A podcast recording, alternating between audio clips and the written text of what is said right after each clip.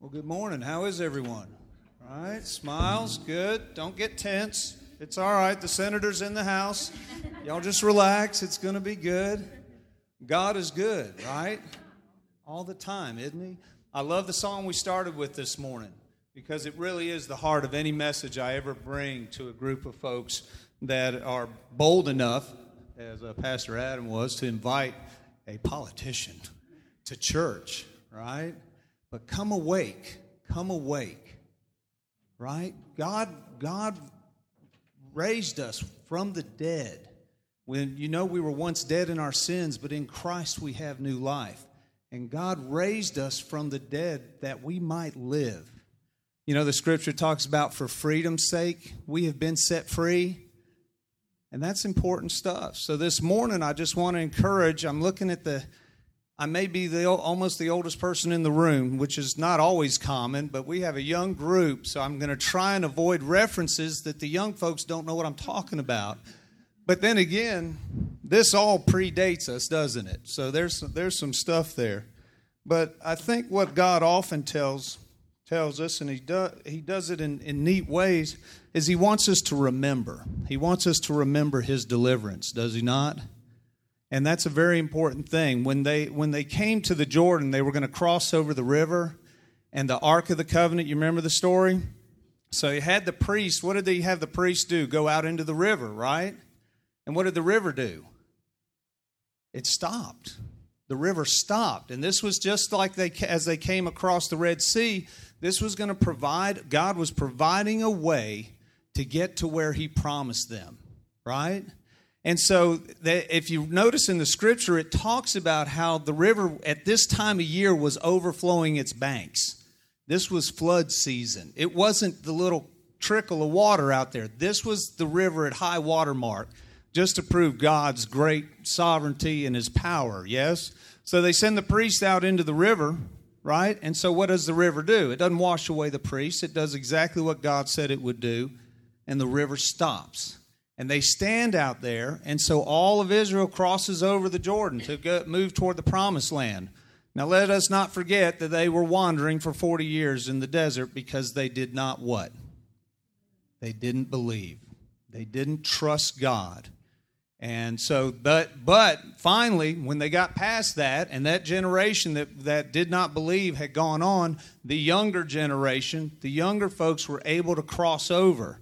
And one of the things he instructed, he said, go gather some stones from the riverbed. Right? Have you ever noticed the way we mark our property lines in the old days? Anybody live on an old farm? There's stones that mark the corners of the property line. We have one on our piece of property. It's a, it's a marking stone, it's a remembrance of the boundaries. And so he sent them back into the river to grab up these stones, one for each tribe of Israel. And they made an altar to God right? And what was that for? To remember, to remember God's deliverance. And so we are always encouraged to remember what God has done so that we might be encouraged to look forward to what He is going to do and to trust Him in that. Amen? I mean, who, it, that's the whole key to the success of our life as believers is to trust God. Right? That's the whole hinge point for how our lives go with God.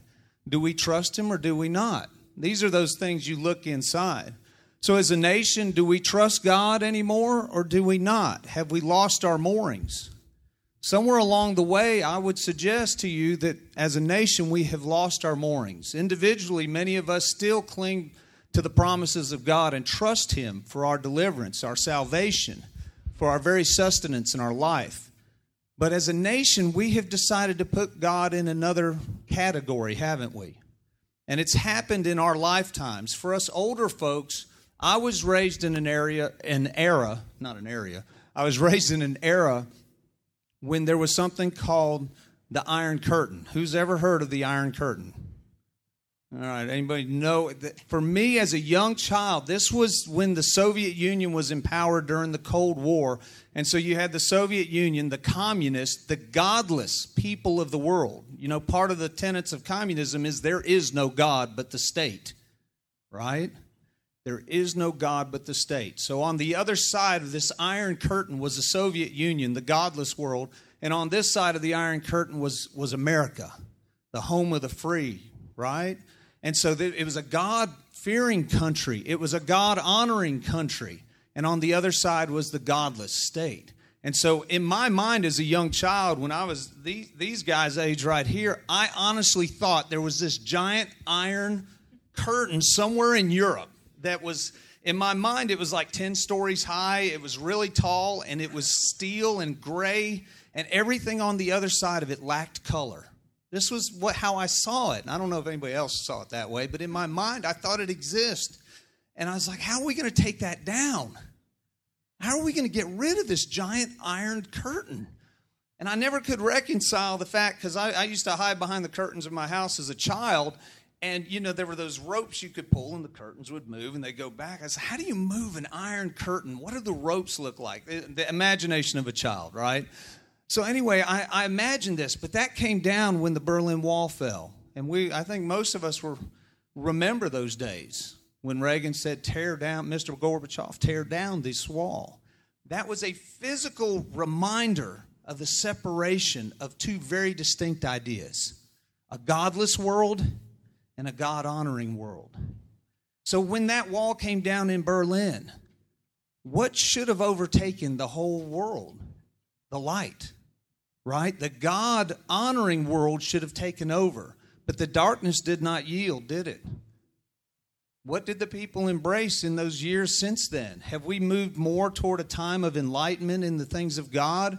And are we, as the body of Christ, reflecting our glory in the world, or is the world, the darkness of the world, creeping our way? And have we let it creep in? Who's defining our culture today? Are we doing it?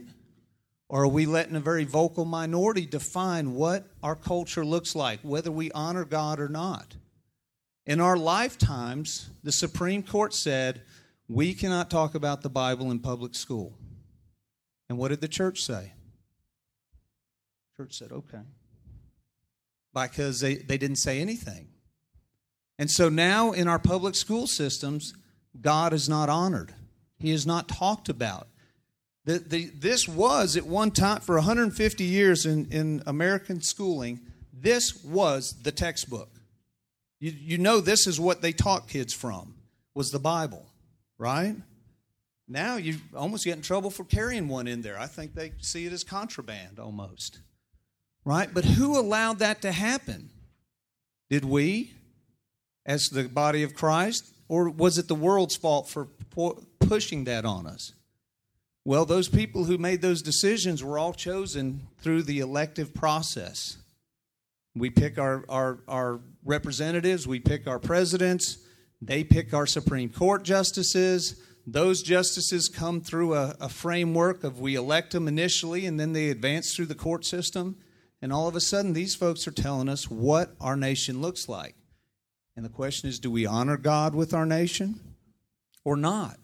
Well, I'd encourage you, just like the song said this morning, it's time for us to come awake come alive as the body of Christ because I believe light always over, overtakes darkness, does it not? Does it not?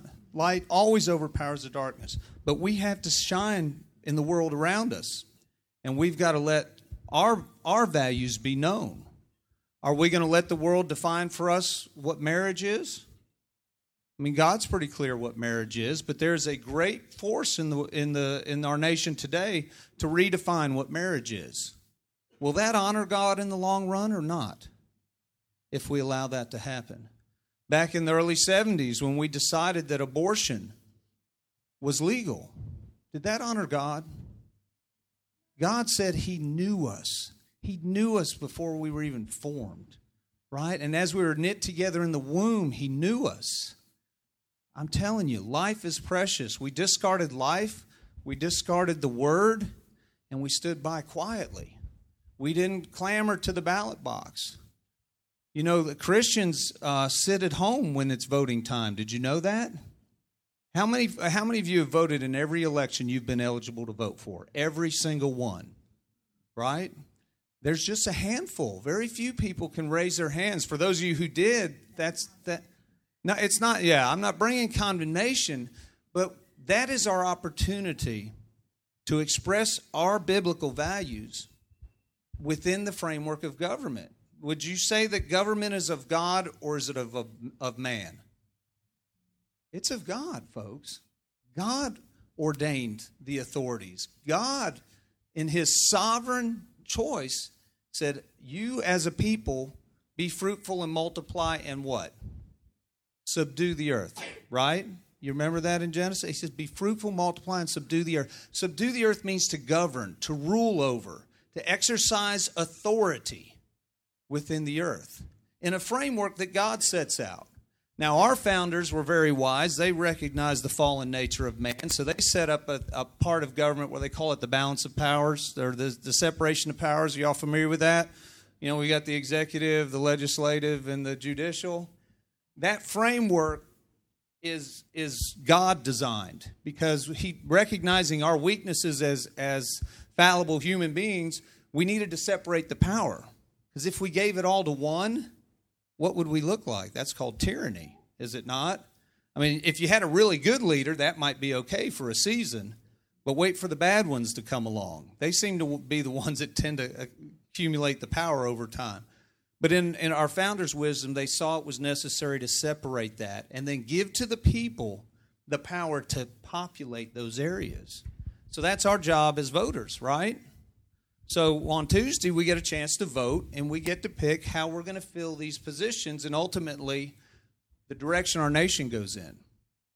Who would like to see our nation return to God and, and to honor God and to exalt God as a nation?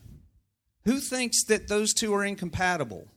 Who has believed the lie that has been foisted on us? And most of you younger people, your whole life you've been told there's a separation of church and state that politicians can't speak in church, right? That kind of concept. Who's heard the separation of church and state, right? Who believes that's a constitutional, foundational item? It's not. What does the Constitution say about that? It says the Congress shall make no law regarding the establishment of a religion. It doesn't mean, it just means that the government will not become God. The government will not become our religion. But it didn't say that the, that the government could not be influenced by Christian and biblical principles, did it? On the contrary, we should be the strongest influence in our world today. We honestly should. And the one great opportunity we have to do that, the easiest thing we have, is to vote. And I would encourage all Christians to vote in line with what the Word says. And there's all kinds of examples in the Word of what, what God says about things. Does God like the concept of majority rule? I don't think so. What happened when they said to go take the promised land? What did, what did, the, what did the men decide to do, right? They formed a committee. All right, God says go take the promised land. It's flowing with milk and honey. You guys go get it, right? So, what do guys do? Or this group of guys, I won't say us in general they formed a committee, said, All right, let's go send 10 spies and go see what happens, and then we'll take a vote. So they did. And so they went over, and what did the majority say? Eight of them came back. Wow, that's tough over there. There's giants, and it's rough. Only two came back. So if uh, we we we lived that legacy, that the people wandered in the wilderness for 40 years because they took a majority vote on what God said. Right? Adam and Eve took a majority vote on what God said. God said, Don't eat of that tree. If you do, you'll die. Right? They decided to vote on it. They decided to make a different choice and overrule God. I'm telling you, God is not about majority vote, majority rule. I've told it before, most of you probably heard it, but majority rule is two wolves and a chicken deciding what's for dinner right? That's not what we're about. We have a representative republic. When people throw the word democracy out there, you got to be careful. Democracy is mob rule. So, do we let the culture as a mob, when I say I don't mean that in, in any derogatory term, but as the, does the culture get to use its passions and its current state of being to decide what our nation looks like? Or are we supposed to be based on more, more long lasting and, and time tested and, and eternal principles of God? That's where I think we ought to be. And that's why your vote's so critical. If you've listened to some of the appeals in the, in the last few days, some of the appeals have been very nonpartisan. I've heard many advertisements that don't speak of Republican or Democrat or Libertarian.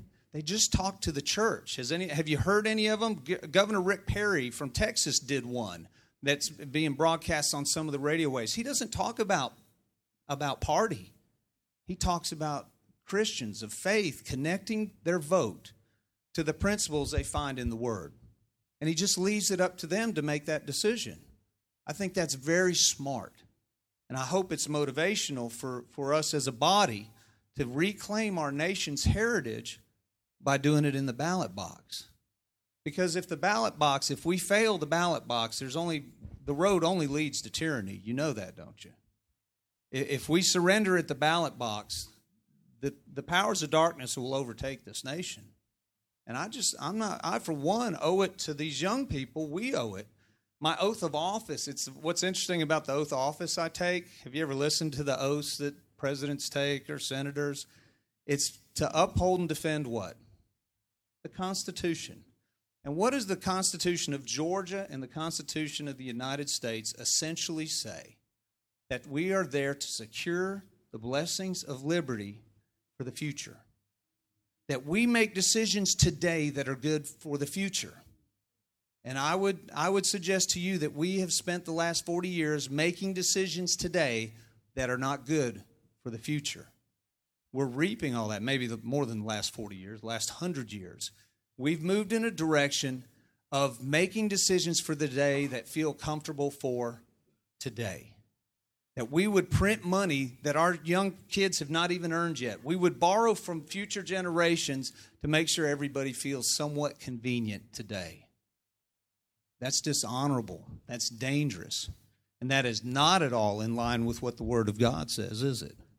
You know, in the parable of the talents, God gives out the the talents. Uh, I mean, not God, but the I mean that's the uh, what he, what he implies in the in the parable.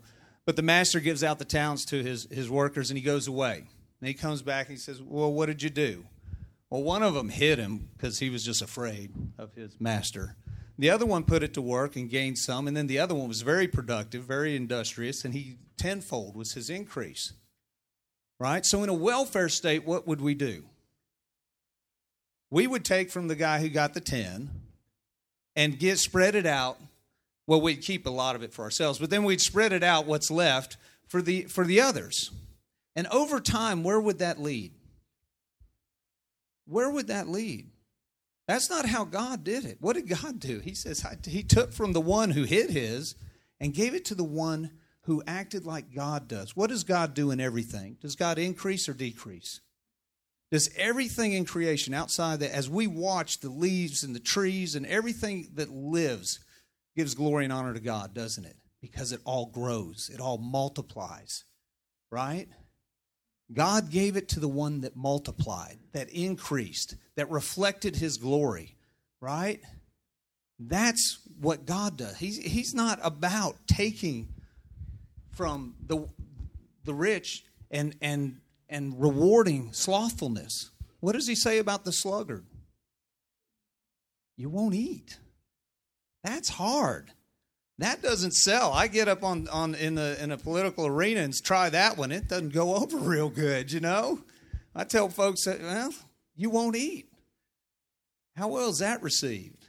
I had a young man at, a, at an event one time who was complaining to me. His mother was in another state, and he was complaining about how that other state was not taking care of his mother.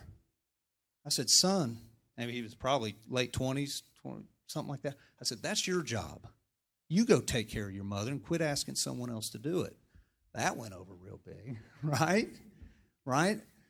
As a nation, do we want to sell our birthright? Esau did. Esau was the firstborn, wasn't he?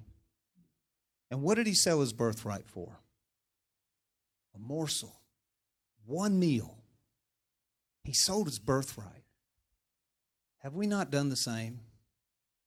For the convenience of today, many in our nation will sell our birthright, will sell our liberty, will sell our freedom to feel a little more secure till lunchtime.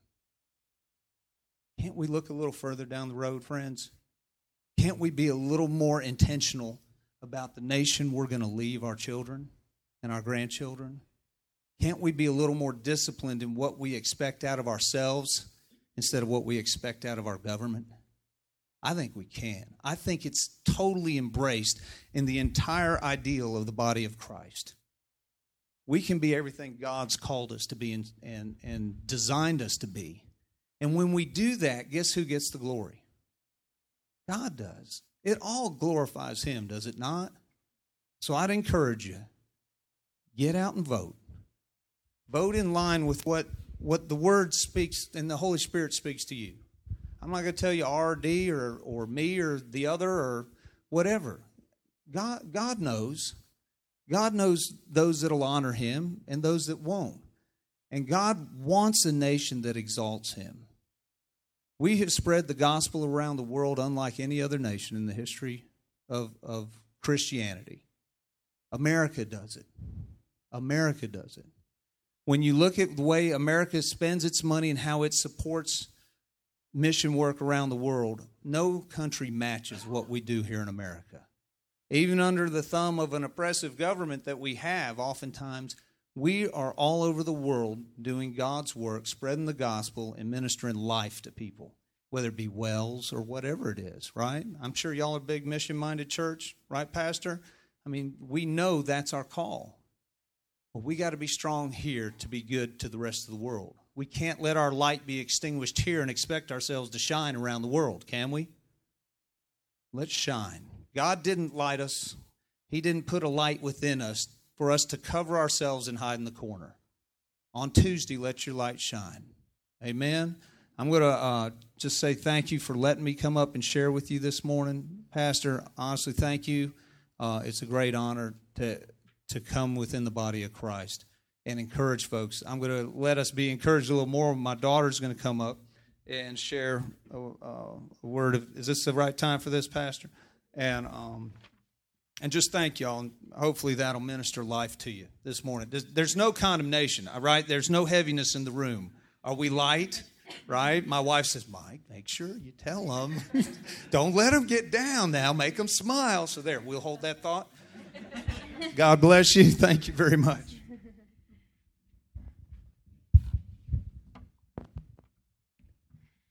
Well, good morning, everybody. It is, like my dad said, it is an honor to be here with you all. We uh, go to Forward Church a little ways down the road, and I'm uh, one of the worship leaders there. But just one of my passions is just to stay connected with the different um, churches. And I just believe that God, as the body, has called us all to be united um, and because we are one. So it's it's a blessing to be here to worship with you guys. Um, I'm just going to share a song called "Sing Along." Um, and this song, one of my favorite things about it is it says, "Let us join in your song and sing along." Um, just really the concept of joining together with God and His heart for the world um, to go into all the nations and make disciples, but also just right where we're at, whether it's in the political arena, whether um, it's the human trafficking arena, that's something I'm very passionate about and fighting in that area, um, whether it's in your families, in your schools, college campuses. That we are joining in his song um, to bring the message of hope to the world. So, this is what I'm going to share with you.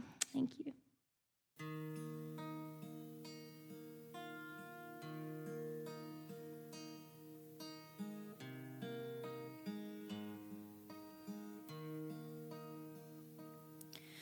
From babies hidden in the shadows to the city shining bright, there are captives weeping far from sight. For every doorway there's a story, and some are holding back the cries. But there is one who hears us in the night. And great God, wrap your arms around this world tonight. around the world tonight. When you hear our cries, sing through the night, and we will join in your song and sing along. Yeah, we'll sing along. For the farthest corners of the earth, still his mercy reaches even to the pain we cannot see. And even in the darkness, there's a promise that will keep us. There is one who came to set us free. And great God, wrap your arms around this world tonight.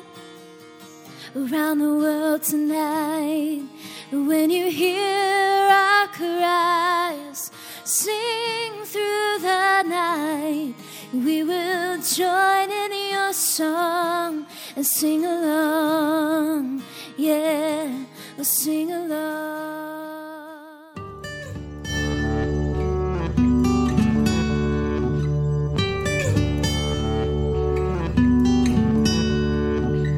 Thank you for listening to the Sovereign Hope Church podcast. We trust that you've been encouraged by the word. For more information about our church, please visit our website at www.sovhope.org. Again, that's www.sovhope.org.